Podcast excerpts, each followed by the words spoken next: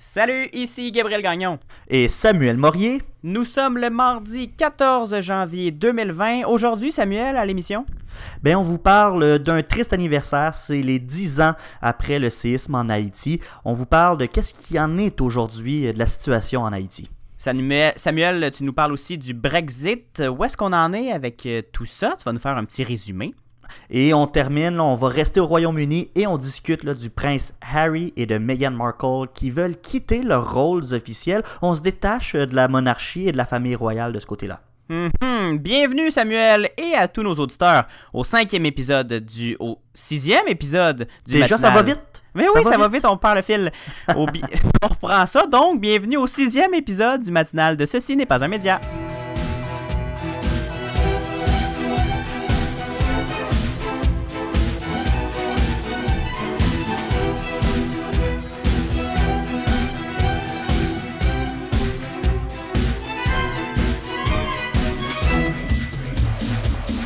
Bonjour Samuel! Salut Gabriel! Comment vas-tu en ce mardi matin?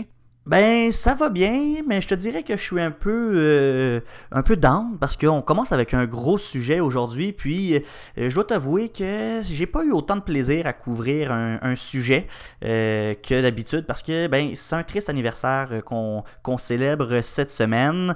Et...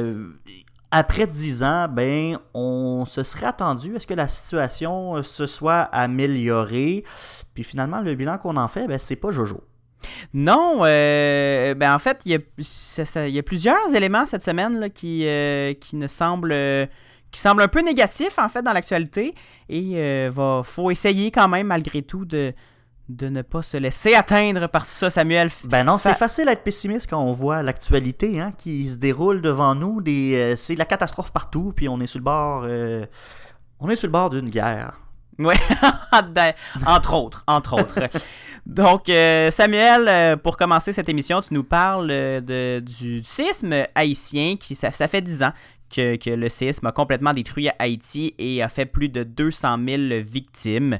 Cette semaine, on se remémore ce tragique événement dont le pays ne s'est pas tout à fait remis, même 10 ans après.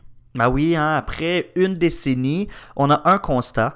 On a ramassé, mais on n'a pas reconstruit. En fait, c'est surtout, c'est une métaphore un peu qui a été utilisée par un sociologue haïtien, mais c'est un peu ce qui est arrivé pour vrai, c'est qu'on a ramassé les débris qu'il y avait sur l'île, puis c'est pas mal tout parce qu'on n'a pas tant reconstruit de choses que ça. En fin de semaine, il y a Radio-Canada qui a partagé un vidéo d'images satellites et on voyait qu'il y avait beaucoup de bâtiments importants qui n'avaient pas été reconstruits. On parle entre autres là, du palais présidentiel par exemple qui a été complètement détruit, que finalement on n'a toujours pas reconstruit. Il y a le ministère des Finances par contre qu'on a décidé de reconstruire. Certains trucs comme ça. Des fois, il y a aussi des organismes internationaux, de l'aide étrangère qui est venue aider à la reconstruction. Il y a un hôpital qui a été reconstruit par la Croix-Rouge canadienne, mais... D'ailleurs, l'aide internationale, ça n'a pas eu tout à fait l'effet escompté, là. Non, c'est ça. C'est que, oui, ce séisme-là, ça a un peu ouvert les esprits des gens. On a fait beaucoup, beaucoup de campagnes de financement. On a envoyé de l'aide internationale de toutes sortes. Il y avait plein d'initiatives qui ont été mises sur pied pour reconstruire le pays. Il y avait le président Bill Clinton, d'ailleurs, qui s'était impliqué dans la collecte de fonds. Mais le principal problème, c'est que Haïti n'a jamais reçu cet argent-là, ou en fait, a reçu seulement des fractions, et même que le peu d'argent qui a été envoyé finalement, l'aide qu'on a fait, ça n'a pas été abouti parce que je vous parlais de l'hôpital qui a été reconstruit par la Croix-Rouge canadienne. L'hôpital, il est neuf, il est moderne, il est très très beau, mais le gouvernement n'a pas les moyens pour s'en occuper. Il manque d'électricité, on manque d'employés, on manque de médecins, le personnel n'est pas là. Donc, on a des bâtiments reconstruits, mais il n'y a personne pour s'en occuper. On a reconstruit des maisons, mais les gens n'y sont pas restés. Donc, c'est un peu une aide internationale, une reconstruction très désorganisée qui s'est effectuée dans les 10 années qui ont suivi le séisme. On avait promis des dizaines de milliards de dollars pour aider à la reconstruction et d'ailleurs les pays et les grandes organisations internationales comme le FMI ou même des agences de l'ONU qui avaient promis 13 milliards de dollars, et ça, c'est sans compter les milliards ramassés en fonds privés là, qui sont versés à des organismes comme la Croix-Rouge. Et là, je vous le disais, il y a seulement une fraction qui s'est rendue au pays, et finalement, ben, même que cette fraction d'argent-là, ben, elle a été détournée par des personnes mal intentionnées et des politiciens corrompus. Donc déjà qu'on n'avait pas beaucoup d'argent qui rentrait en Haïti, on a utilisé cet argent-là pour finalement remplir les poches des gens qui n'avaient pas besoin de se faire remplir les poches. Donc le constat, c'est qu'aujourd'hui, Haïti est encore dans un état plus lamentable que le pays l'était en 2010 avant le séisme. Absolument pas, Gabriel. Ça s'est même détérioré. On a assisté à un important déclassement de la pyramide sociale. Les gens qui vivaient dans une situation de précarité financière sont maintenant pauvres, et les pauvres vivent désormais dans la misère, littéralement. Les chiffres du FMI le confirment, Gabriel. Le PIB d'Haïti a baissé de 1,2 % pendant que l'inflation, elle, a augmenté de 20 %. L'espérance de vie en Haïti est maintenant de 10 ans de moins que son pays voisin, la République dominicaine. Aïe, et là, ça va vraiment pas bien. Là, ce pays-là est en train de s'auto-détruire. Le gouvernement qui est pointé du doigt par plusieurs personnes et organismes, on dit qu'il est plus faible qu'avant le séisme. La confiance envers le régime est en baisse drastiquement. Là. Elle n'a jamais été aussi basse. On accuse le gouvernement de ne pas avoir assumé sa responsabilité, de ne jamais avoir contribué à rétablir un climat et un environnement propice à une reconstruction. Mais qu'est-ce qui s'est passé dans les dernières années? Là, on a entendu souvent parler du gouvernement haïtien qui faisait pas le travail, qui n'était pas à la hauteur de la tâche. Qu'est-ce qui s'est passé? Ben, en fait, si je peux juste te donner une idée à quel point le gouvernement est inefficace, Gabriel, c'est que il y a eu des... En fait, on prévoyait des élections en novembre dernier, mais les élections n'ont pas eu lieu. Le gouvernement sera plus fonctionnel. En fait, on n'aura plus de gouvernement d'ici quelques temps. En fait, on n'aura plus de pouvoir législatif. Comment le pays va se gérer? En fait, c'est le président qui devra gouverner par décret. Si tu veux, mon avis, Gabriel, ça commence de plus en plus à ressembler à une dictature, cette affaire-là. Mais en fait, ce qui est vraiment arrivé, c'est ça. C'est qu'il y a eu des gros scandales de corruption. C'est difficile. C'est surtout en plus que dans les années qui ont suivi le séisme, il faut dire que le gouvernement était vraiment en pause parce qu'on avait perdu des membres importants du gouvernement, des ministres, beaucoup de députés qui sont décédés dans la catastrophe. Et donc, beaucoup de lieux du gouvernement étaient... Beaucoup de lieux, effectivement, des lieux importants. Donc, pendant un instant, on parlait d'Haïti comme étant le pays des ONG, des organisations non gouvernementales, parce que c'était un peu ça. Sans l'aide internationale, sans l'aide extérieure, le pays n'aurait pas pu continuer. On n'avait pas les moyens de faire continuer la machine à l'interne. Et là, quand on a décidé de repartir cette machine-là, de remettre sur pied un gouvernement, bien, force est de constater que ça n'a pas fonctionné et la situation s'est empirée pour les habitants d'Haïti. Je vais juste faire un petit portrait, Gabriel, de ce à quoi ressemble le quotidien des habitants en Haïti. Les gens vivent dans la pauvreté, ça je pense que c'est assez clair, j'en ai parlé. On doit payer pour avoir des réserves d'eau potable. On n'a pas accès aux services essentiels comme des soins de santé. On n'a pas d'emploi non plus pour se payer de la nourriture ou les besoins essentiels. On a un taux de chômage qui est à 70 % et... Aïe, aïe, aïe. On ne peut même pas se payer un loyer. Il y a plein de gens qui doivent se cacher de leurs propriétaires pour empêcher de payer un loyer parce qu'on n'a pas d'emploi, on n'a pas de revenus pour se payer tout ça. Et ceux qui réussissent à avoir un emploi, ben, payent le tiers en impôts au gouvernement. On a une criminalité qui explose. On peut se promener sur une rue, se faire arrêter, puis se faire dépouiller de tout ce qu'on possède. Donc, c'est vraiment une situation qui est déplorable en ce moment en Haïti. Et ce qui frappe le plus, c'est les impôts. On paye le tiers de nos impôts pour finalement ne rien avoir en retour. On n'est pas protégé de la criminalité, on n'a pas de service, il n'y a rien qui a l'air de vouloir changer. La pauvreté augmente, les gens vivent dans des situations qui sont inhumaines. Donc, c'est vraiment une situation très grave qui se passe en ce moment en Haïti et avec raison, ben, les gens sont très, très fâchés envers le gouvernement. Il y a une crise sociale intense qui s'est déclenchée et ça, c'est principalement dû... En fait, ça a commencé avec un scandale de corruption qui avait rapport avec le fonds Petro-Caribe. Et ça, le fonds Petro-Caribe, Gabriel, c'est une entente entre le Venezuela et Haïti qui a été conclue en 2008 qui devait permettre à Haïti d'accumuler des milliards de dollars pour se développer. Et là, malheureusement, le séisme est venu un peu changer les plans. Mm-hmm. Parce qu'on a complètement détruit le pays. Ben oui, et donc on s'est dit, ben, on va réutiliser le fonds pour reconstruire le pays. Mais ah, mon Dieu, cet argent-là n'existait plus. Ben non, on avait utilisé ce fonds-là comme moyen pour détourner de l'argent, enrichir les plus riches, faire de la corruption, donner des pots de vin, etc. Donc finalement, ce qui était un fonds pour améliorer la qualité du pays est devenu un peu le dernier clou dans le cercueil, parce qu'on se ramasse, on n'a plus d'argent pour rien faire. On a dû à ce moment-là se tourner vers l'aide internationale. Et donc, tout ce scandale de corruption-là, ben, ça a déclenché une crise sociale qui perdure encore aujourd'hui.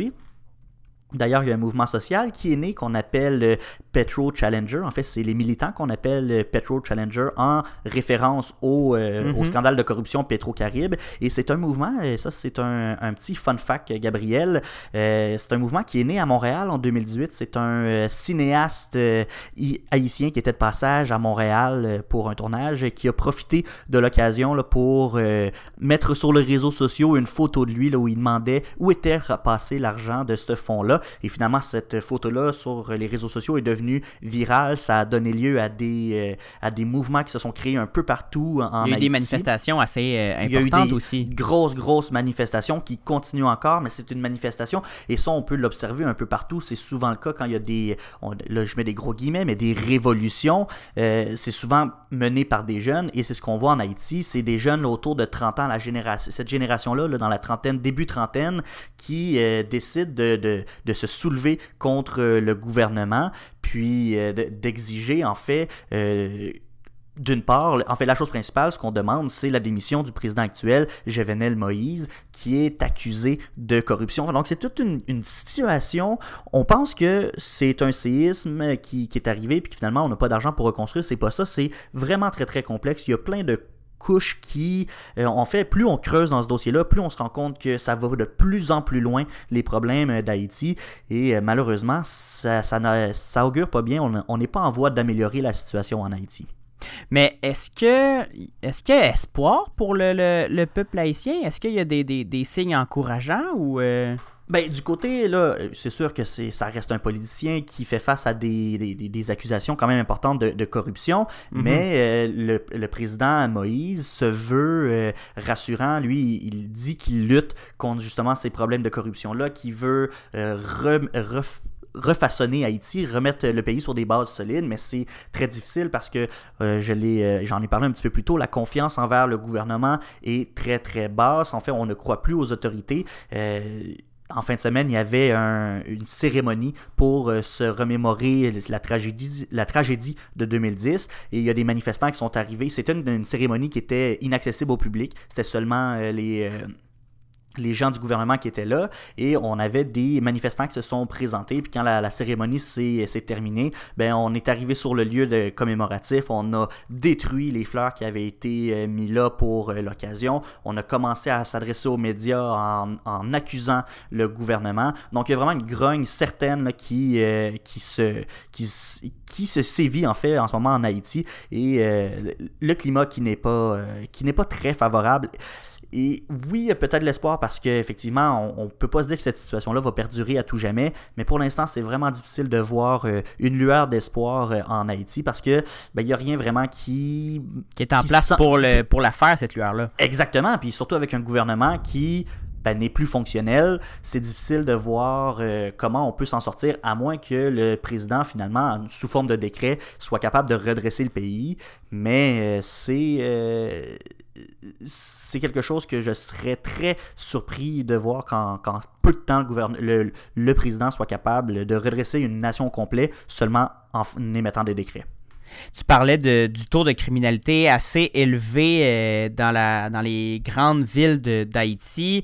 Le Journal de Montréal parle même de bidonvillisation de Port-au-Prince. On reconstruit des maisons sans aucune précaution, sans mm-hmm. normes. C'est des maisons de fortune qui sont de piètre qualité, et on charge énormément cher aux gens pour vivre dans ces maisons-là, parce que ce sont presque les seules maisons disponibles. Ce sont les seuls toits de qualité, entre guillemets, qui sont offerts aux habitants de la région de Port-au-Prince. Donc, on remarque qu'il y a Il n'y a pas de comme tu l'as dit, tu l'as répété, le gouvernement est au point mort. On n'a même pas de normes à faire respecter. On n'est même pas capable de dire OK, il y a des constructions. Oui, on doit reconstruire, mais on ne va pas s'empiler les uns sur les autres. On ne va pas se piler sur la tête pour reconstruire le plus rapidement possible. On va prendre notre temps. Même, ça aurait été quoi, peut-être 2-3 ans pour reconstruire si on avait respecté certains critères. Ben c'est ça, on a complètement abandonné la population, puis il n'y avait aucune organisation dans la façon de reconstruire le pays. Oui, au moment du séisme, on a engagé temporairement des ouvriers pour ramasser les débris. Fait que techniquement, on est supposé avoir fait de la place, on est supposé avoir jeté les bases pour une reconstruction. C'est ce qu'on espérait à l'époque, en 2010. Mm-hmm. On s'est dit, on le sait, Haïti, ça allait pas très bien en 2010 et on avait vu à l'époque, oui, c'est une tragédie, mais il y avait les survivants, il y avait beaucoup de gens qui avaient vu cette situation-là comme une situation positive en se disant, ben, on va pouvoir jeter des nouvelles bases du pays, reconstruire sur quelque chose de solide, puis grandir comme nation. Puis finalement, ils se sont fait jouer dans le dos, ces gens-là, parce que tout ce qu'on a fait, c'est qu'on a ramassé les débris, ensuite on les a abandonnés, puis on s'est dit « arrangez-vous avec vos troubles », puis c'est la communauté internationale qui s'est arrangée, on a voulu bien faire. La population, c'était une vague de générosité sans précédent. Mm-hmm. Exact. Les pays avaient donné de l'argent, puis non seulement de l'argent, mais c'est du temps, c'est des efforts. Le Canada, les Américains ont déployé des forces militaires sur le terrain pour tenter d'organiser le tout, organiser des sites de construction, essayer de remettre un peu d'ordre dans ces affaires-là. Donc, oui, on a envoyé de l'argent, mais on a envoyé des gens qui coûtent de l'argent aussi. Donc, c'est vraiment des sommes immenses qui ont été dépensées pour aider un pays qui se retrouve 10 ans plus tard, non, pas à la même place, mais pire que son point de départ. C'est à n'y rien comprendre, Gabriel. D'ailleurs, Samuel, il y a plusieurs experts qui citent Haïti comme un contre-exemple ou comme l'ultime exemple plutôt du modèle actuel qui est de financement ou de dons pour se sortir de catastrophes naturelles comme déficient. Il y a un article en France qui parlait, si je me souviens bien, c'était un architecte là, qui disait le système actuel ne fonctionne pas car la construction, c'est un métier, c'est un métier technique qui nécessite des compétences de haut niveau. On ne peut pas improviser architecte, on peut pas s'improviser charpentier menuisier, mais dans le modèle actuel, tout le monde croit pouvoir le faire, tous les organismes, toutes les ONG croient pouvoir sauver le monde et l'ONU s'en mêle, les ONG s'en mêlent, l'Union européenne s'en mêle, les Canadiens, les Américains, etc. Et arrivent là en disant oui, on va vous sauver, on a des compétences que vous n'avez pas, mais au bout du compte, ils sont pas plus compétents que n'importe qui d'autre. Donc, ça prend des architectes, ça prend des gens de métier, mais ces gens-là ne sont pas sur le terrain et ça fait un espèce de chaos constant de « je tente de reconstruire, mais c'est pas stable, je tente de reconstruire ». Veux-tu savoir le pire, Gabriel, dans tout ça? C'est que les gens qui ont donné de l'argent, il y a des gens importants qui ont mis des grosses sommes d'argent pour la reconstruction d'Haïti. Mais ces gens-là, leur ballon a littéralement pété. C'est un désenchantement total parce que la situation d'Haïti, c'est une situation qui a... Il y a plein de gens qui sont dans ce bateau-là. On a dépensé des sommes d'argent considérables. Finalement, on a vu cet argent-là jamais se rendre. On n'a jamais pu aider finalement Haïti. Donc aujourd'hui, des projets humanitaires, ça écope de ce genre de situation-là parce que les gens qui veulent bien faire et aider des pays qui sont en difficulté, ils reçoivent moins de financement aujourd'hui. C'est beaucoup plus difficile justifier une opération de reconstruction maintenant en Haïti parce qu'on se dit, ça fait 10 ans qu'on essaie de le reconstruire puis il n'y a rien qui se passe. Donc... ça augure vraiment pas bien pour non seulement Haïti, mais pour les œuvres de charité internationale. Est-ce que les Haïtiens sont un peu laissés à eux-mêmes pour régler ces problèmes-là? Est-ce que là, on entend que la communauté internationale n'a pas été d'une grande aide. Est-ce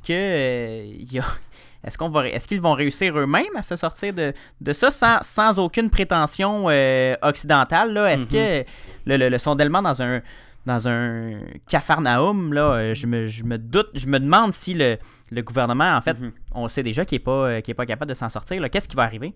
En fait, Radio-Canada a publié un dossier sur la question, sur le séisme en Haïti. Et dans un des articles du dossier, le journaliste avait rencontré des gens d'Haïti, des citoyens, et qui disaient que le meilleur espoir que les gens avaient, pour sa génération, ils n'ont pas le choix, ils doivent rester là, ils se retroussent les manches puis essayent du mieux qu'ils peuvent de redresser le pays. Mais le monsieur, qui est un père de famille à ce moment-là, avait dit au journaliste, moi, ce que j'espère, c'est juste que mon fils puisse s'en aller faire sa vie ailleurs. C'est le le seul espoir qu'il était capable de voir pour les générations futures, parce que lui, il voyait pas le bout de ce dossier-là. Puis, enfin, on avait vraiment une vision pessimiste de la situation. Puis, on espère que les générations futures vont être capables d'avoir un meilleur sort en s'en allant d'Haïti.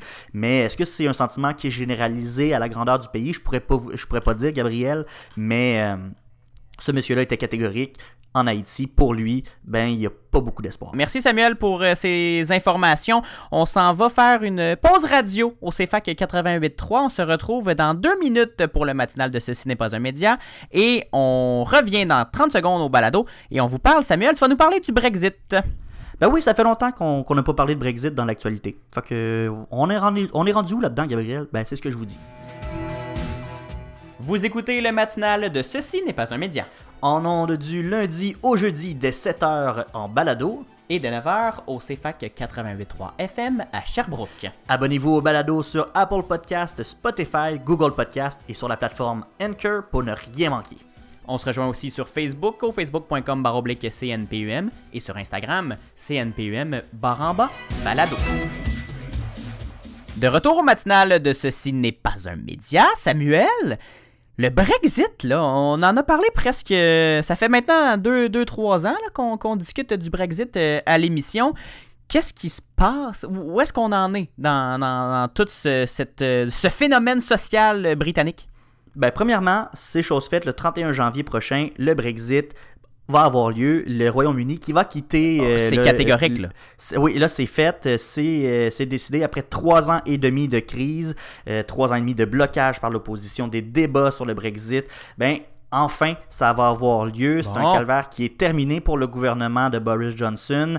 Mais pourquoi on n'en a pas entendu parler pendant la pause des fêtes, pendant ce début d'année? Ben, c'est beaucoup à cause de Meghan et Harry qui ont dominé l'espace médiatique. Mais en fait, ce qui est arrivé, c'est que depuis les dernières élections, on a vu le Parti conservateur de Boris Johnson être élu majoritaire au gouvernement et donc le projet du Brexit qui peut avancer pas mal plus vite.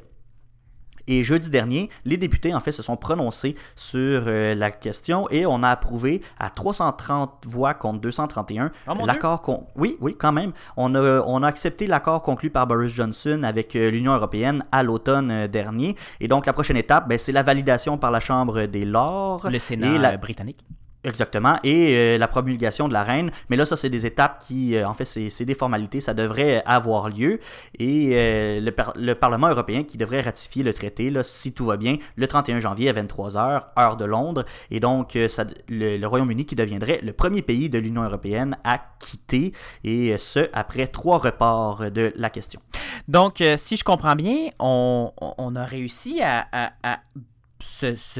battre les espèces d'oiseaux de malheur qui s'abattaient sur le projet de Brexit de Theresa May et de tout le chaos aussi qui s'en est suivi après le premier projet d'accord, le deuxième projet d'accord.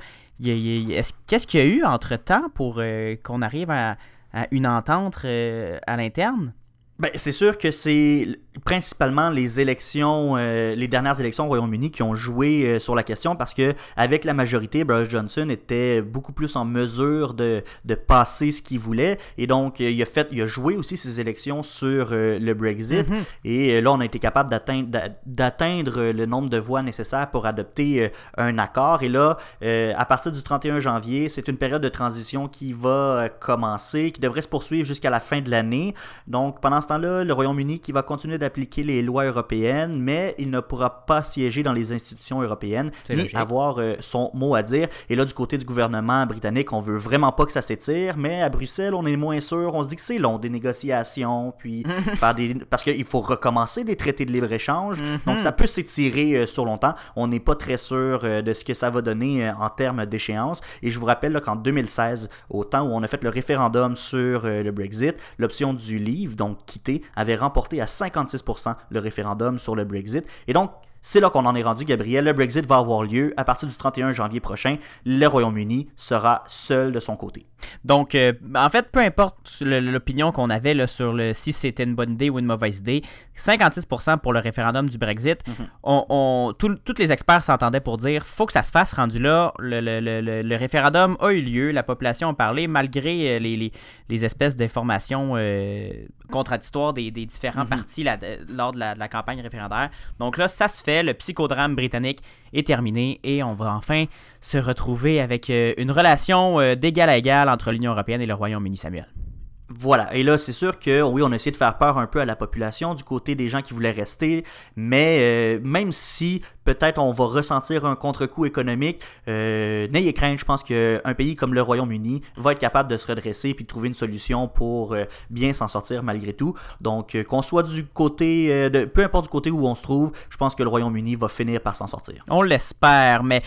peut-être que, par contre, qu'ils ne se sortiront pas de l'autre psychodrame, de l'autre téléroman britannique par excellence, la famille royale qui fait encore parler d'elle.